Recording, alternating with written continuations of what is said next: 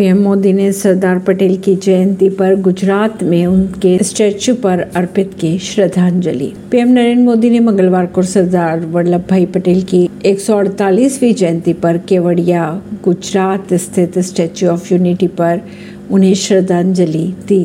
जिसका वीडियो आ रहा है सामने, इसी दौरान पीएम ने वहाँ आयोजित राष्ट्रीय एकता दिवस परेड में भी शामिल हुए। पीएम ने कहा कि अगले 25 वर्षों की अगर बात की जाए तो भारत को समृद्ध और विकसित बनाना ही उनका लक्ष्य परवीन सिंह, नई दिल्ली से।